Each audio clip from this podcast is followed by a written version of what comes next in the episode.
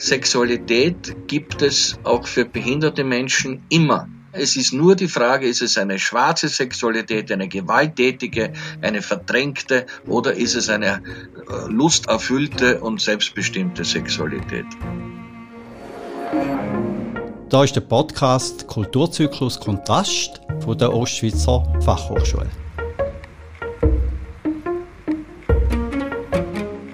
Wir haben den Podcast ins Leben gerufen, um über die Felder von Behinderung und Kunst zu reden. Wir haben verschiedene Menschen eingeladen, um mit ihnen über das künstlerische Werk wie auch über die Herausforderung vom künstlerischen Wirken zu reden.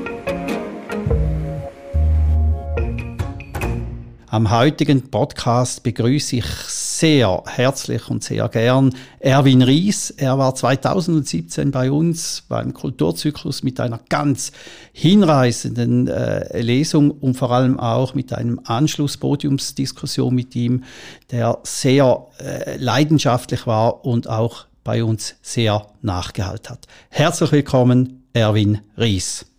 Ich danke und freue mich. Wunderbar, dann würde ich gerne einsteigen bei deiner Biografie, die im Netz herumschwirrt, auch bei Wikipedia. Da äh, steht geschrieben, dass du 1984 ein äh, Tumor auf dem Rückenmark gehabt hast.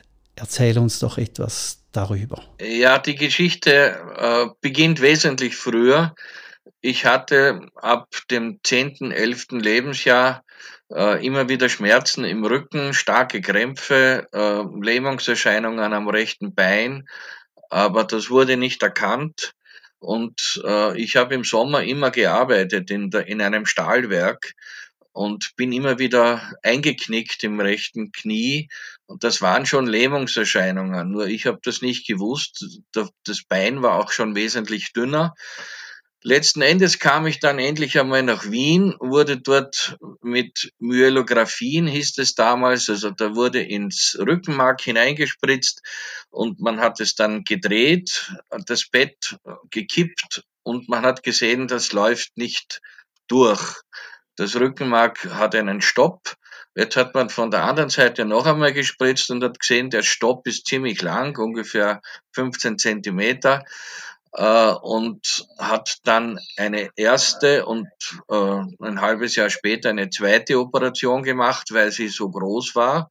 Und es stellte sich heraus, dass es ein Neurinom war, ein gutartiger Tumor, der aber mitten aus, den, aus dem Rückenmark, aus dem Nervengewebe herauswächst und durch Verdrängung Lähmungserscheinungen verursacht. Äh, es gibt seltene Fälle, wo Neurinome dann auch in den Kopf gehen dann ist es immer noch nicht bösartig, aber man stirbt trotzdem. Äh, das war bei mir Gott sei Dank nicht der Fall, aber es war ein, eine ausgedehnte Operation. Äh, ich habe dann wieder gehen gelernt und alles Mögliche und bis auf eine deutlich, äh, deutliche Schwäche am rechten Bein konnte ich auch wieder Tennis spielen, äh, ein bisschen hinkend, aber ich habe mich halt darauf konzentriert, dass meine Aufschläge besonders gut waren. Da musste ich nicht viel laufen. Ich bin in dieser Zeit viel äh, zum Beispiel in Polen herumgefahren als Korrespondent für deutsche Zeitschriften, unter anderem für Konkret. Das war 1980, die Sache mit der Solidarność und war dann tatsächlich zwei, drei Jahre äh, schon immer wieder auch mit Beschwerden im, im äh, Operationsgebiet, aber doch äh, relativ mobil und bin in Polen lange Zeit gewesen und äh, ich habe geglaubt, dass ich habe jetzt äh, keine Probleme mehr zu gewärtigen von dem Tumor. Das war aber nicht so, denn am Ende meines Studiums, ich habe Politikwissenschaft, Theaterwissenschaft, Volkswirtschaft und Völkerrecht studiert, mit Schwerpunkt auf Politikwissenschaft und Volkswirtschaft. Theater habe ich auch sehr gern äh, studiert. In der Zwischenzeit musste ich noch einmal operiert werden, weil in dem Narbengewebe etwas nachgewachsen war. Das hat man wieder rausgeholt, habe wieder gehen gelernt. Nur das ist nicht mehr ganz gut geworden. Und äh, über einen Prozess von sechs, sieben Jahren bin ich dann zuerst überwiegend und dann gänzlich im Rollstuhl gelandet. Du warst ja mit fast 27 mitten im Studium, als deine Behinderung immer manifester wurde, du auch immer eine klare Diagnose bekommen hast. Was war dann die Konsequenz daraus für dich, für dein ganz persönliches Leben, für deine Visionen, für deine Ideen?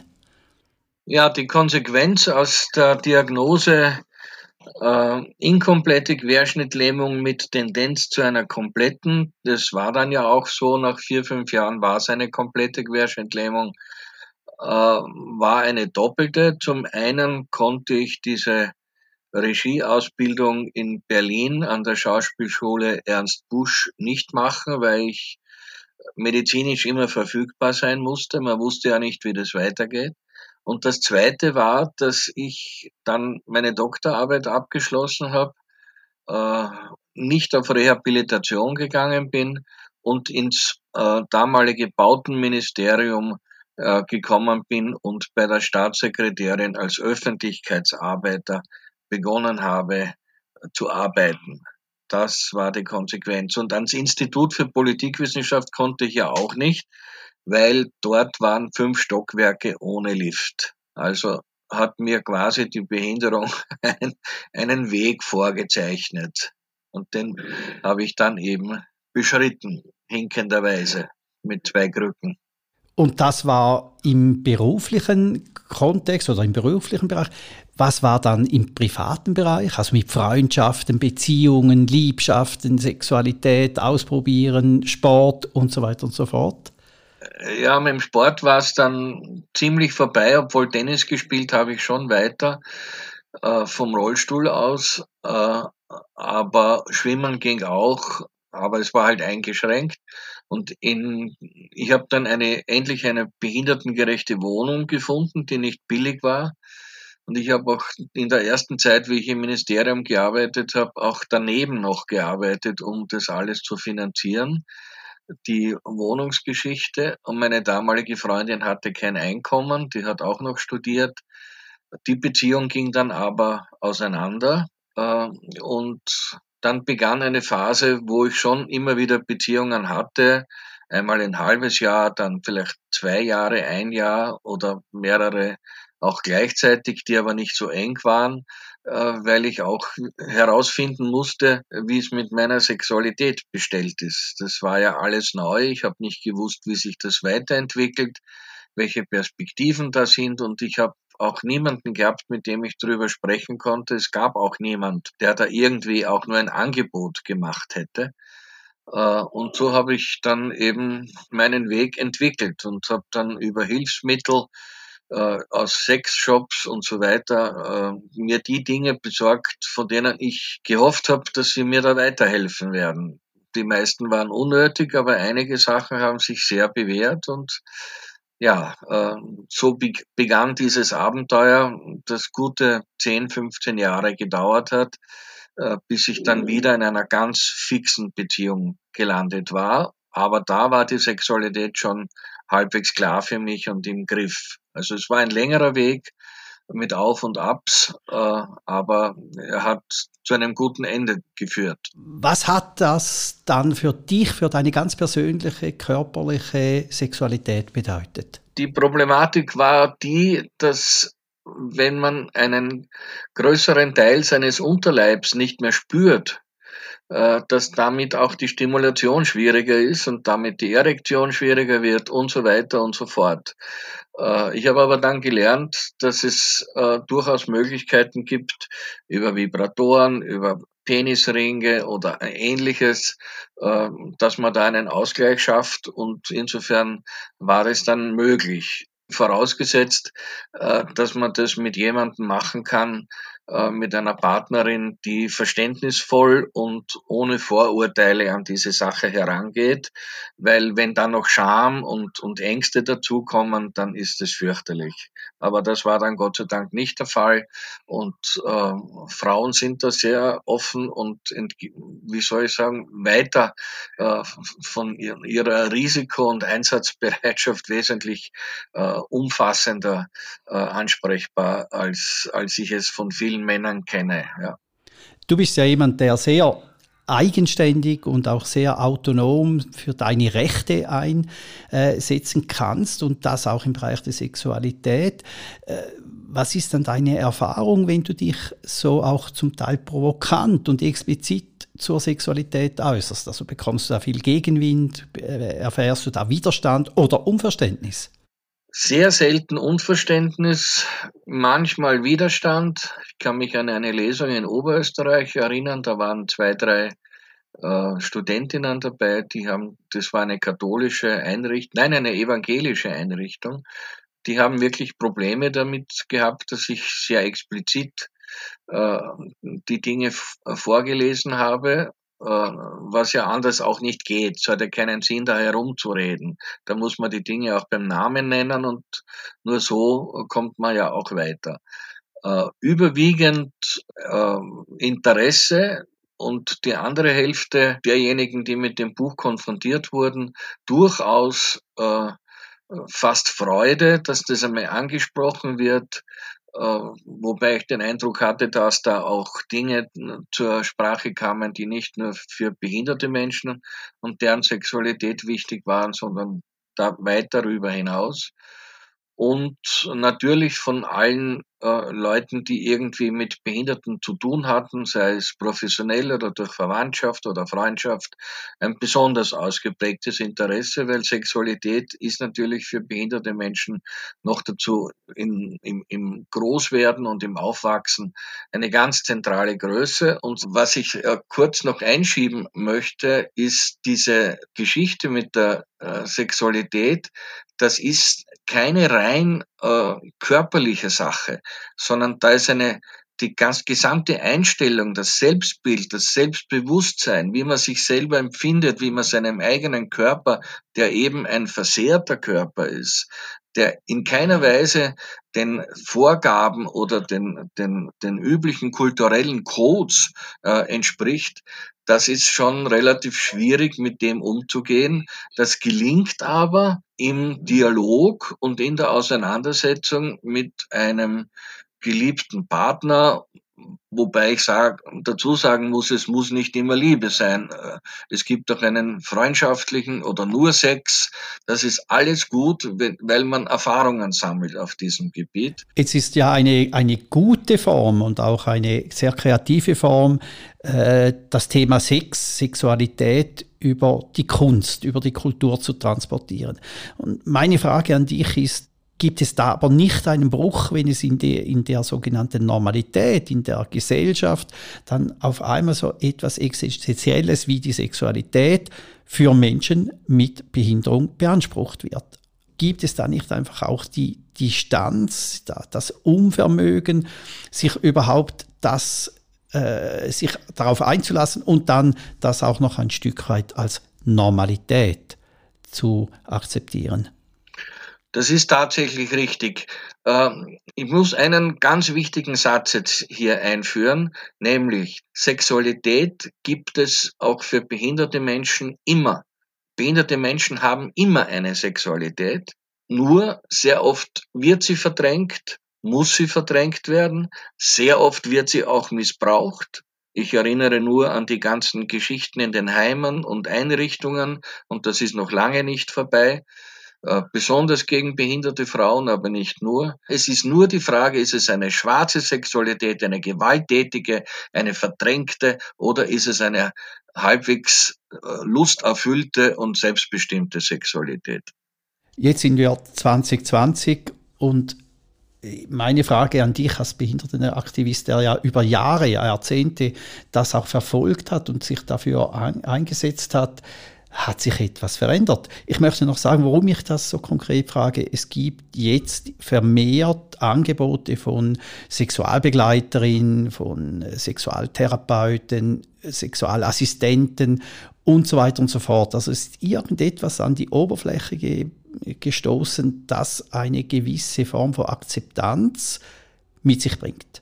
Das hat zwei Gründe, dass es so ist. Ich begrüße beide äh, ausdrücklich. Der eine Grund ist, dass äh, der Markt für sexuelle Dienstleistungen schon alt ist, den gibt's, der hat sich ausdifferenziert in alle möglichen Varianten und Spezifikationen.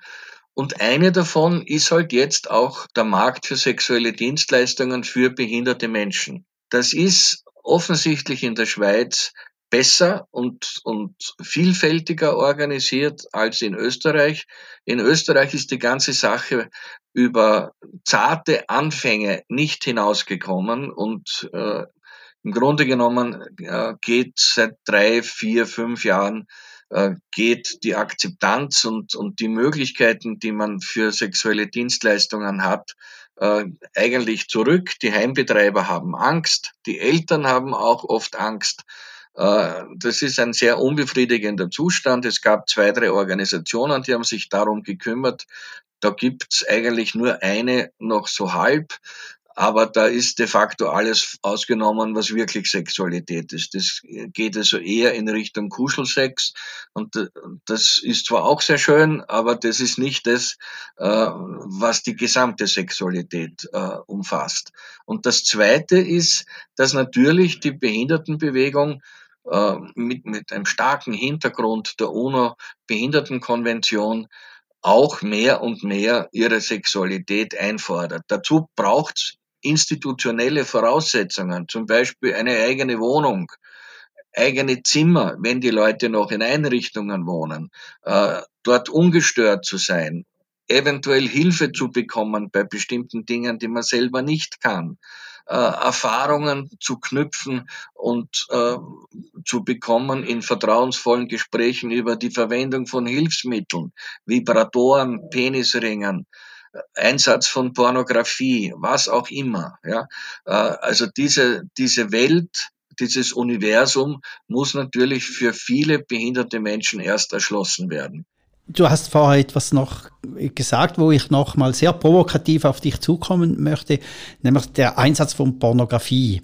Mir hat jemand im Zusammenhang mit einer Podiumsdiskussion, wo es auch um die Selbstbestimmtheit und die Sexualität von Menschen mit Behinderung ging, hat gesagt, wenn Menschen mit Behinderung bei der sogenannten Mainstream-Pornografie angekommen sind, dann haben wir eine gewisse Form von Diversität erreicht, die auch allgemeingültig ist. Was sagst du zu seiner Aussage?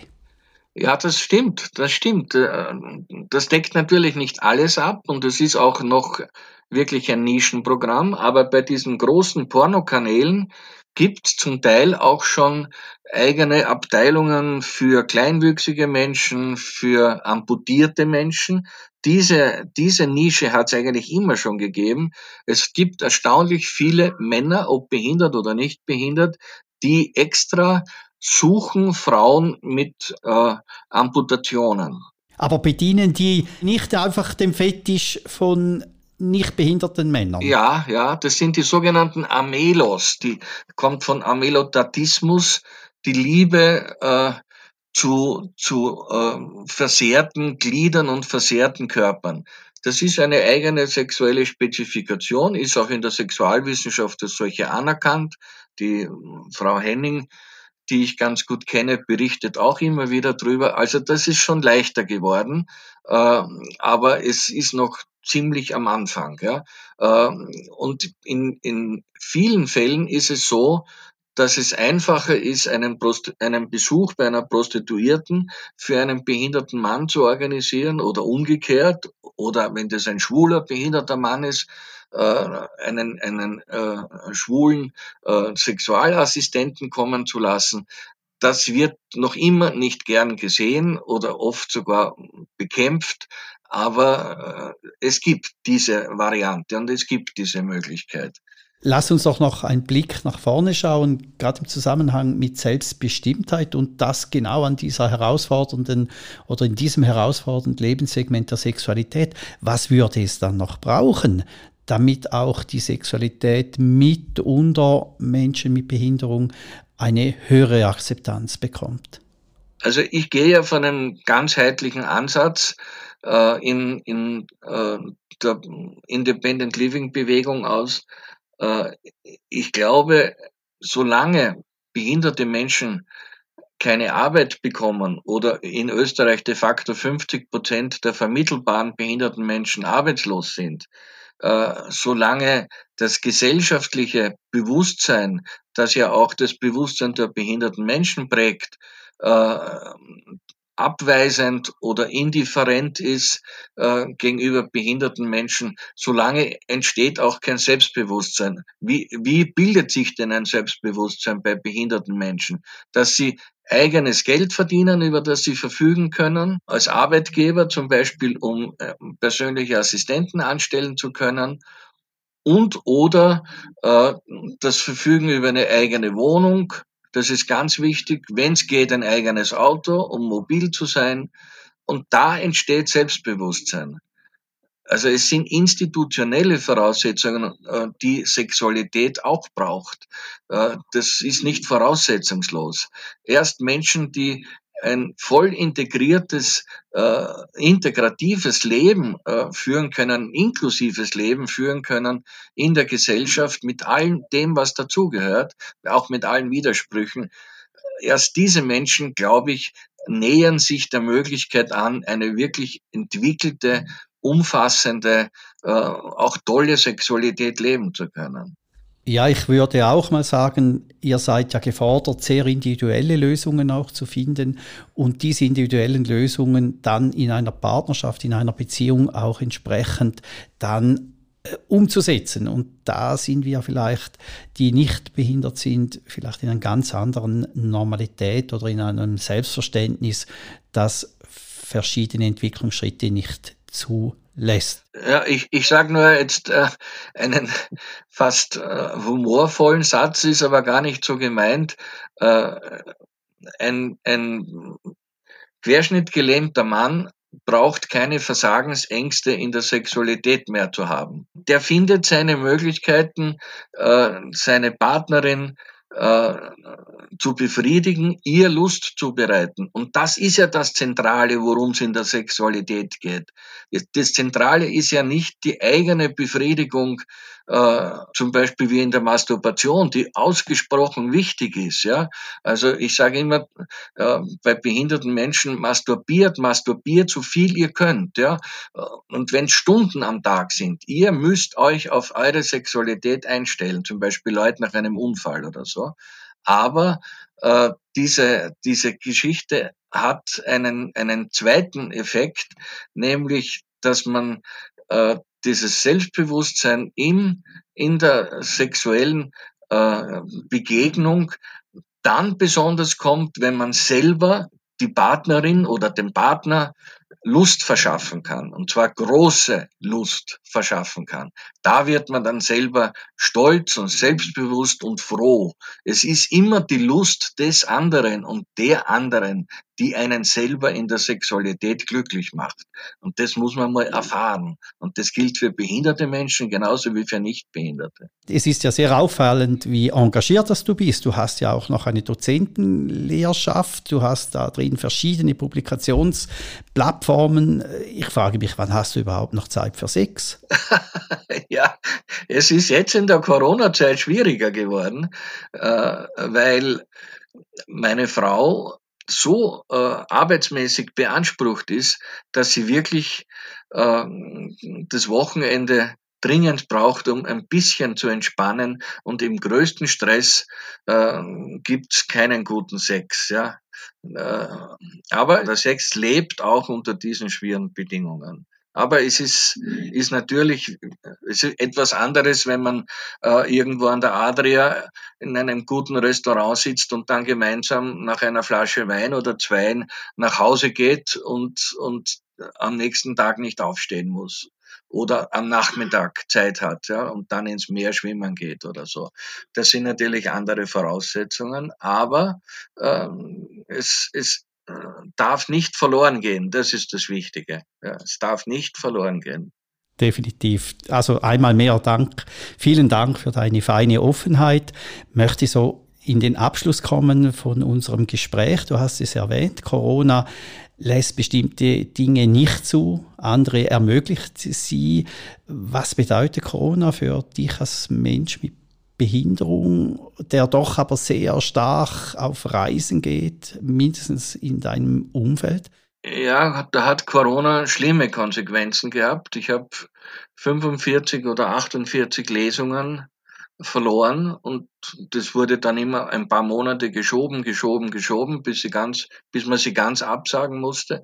Und ich habe dann aber, ich lese sehr gern, ich, ich, ich mag die Auseinandersetzung mit dem Publikum, aber ich habe dann wirklich schon Probleme gehabt und mir gedacht habe, jetzt soll ich in zwei Wochen da irgendwo nach Oberösterreich fahren und dann sitzen dort vielleicht zwölf Leute, weil, wenig, weil viel weniger kommen und äh, das Risiko, mich da anzustecken, ist einfach enorm. Ist aber dann insofern gelöst worden, als sowieso kompletter Lockdown äh, sich durchgesetzt hat in der Kunstszene und Kultur- oder Künstlerszene, Schriftstellerszene.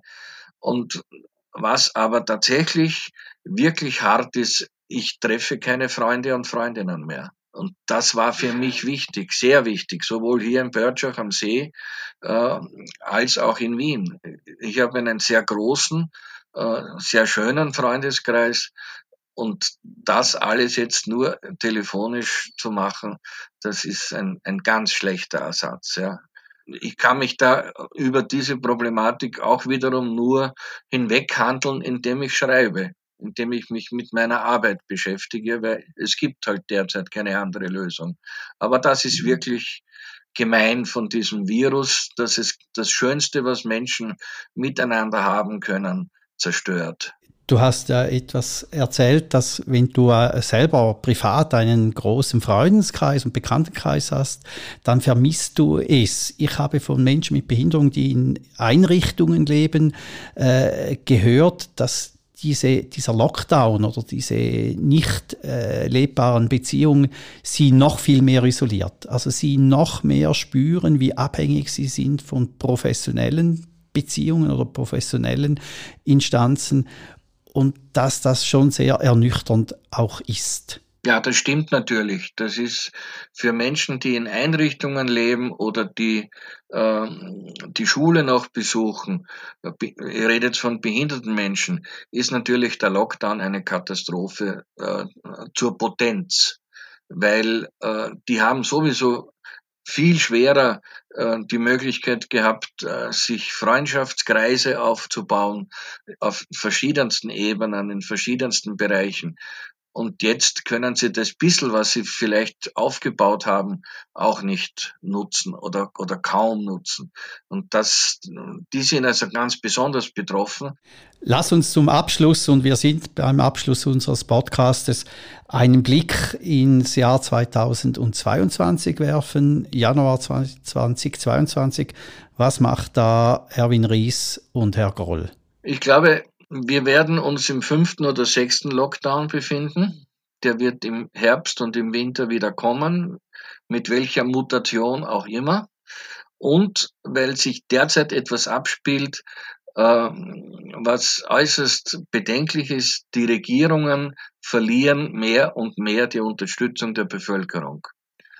Und wie man das wieder in den Griff kriegt, ist bei den wirklich zum Teil haarsträubenden Entscheidungen, äh, zum, zumindest in Österreich, äh, das wissen die wenigsten. Es wird im Sommer besser werden. Es war ja auch letzten Sommer besser. Das Virus mag die Hitze nicht und man kann hinausgehen. Man kann sich im Freien aufenthalten. Also ich hoffe, dass wir einen halbwegs erträglichen und halbwegs lebbaren Sommer haben werden.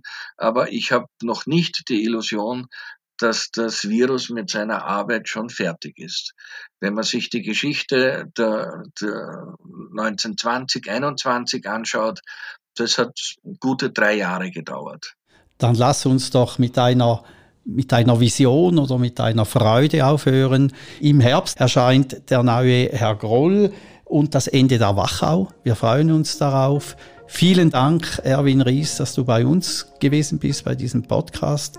Es war einmal mehr sehr äh, erhellend, auch sehr leidenschaftlich, wie du dich für die Interessen von Menschen mit Behinderung einsetzt. Ich danke euch, ich danke der Fachhochschule und ich bin immer gern mit euch in Kontakt. Alles, alles Gute, bleibt gesund.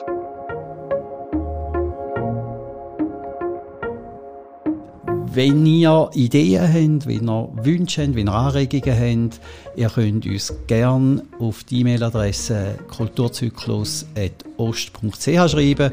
Wir nehmen eure Rückmeldungen sehr gerne an. Danke vielmals und auf Wiederhören.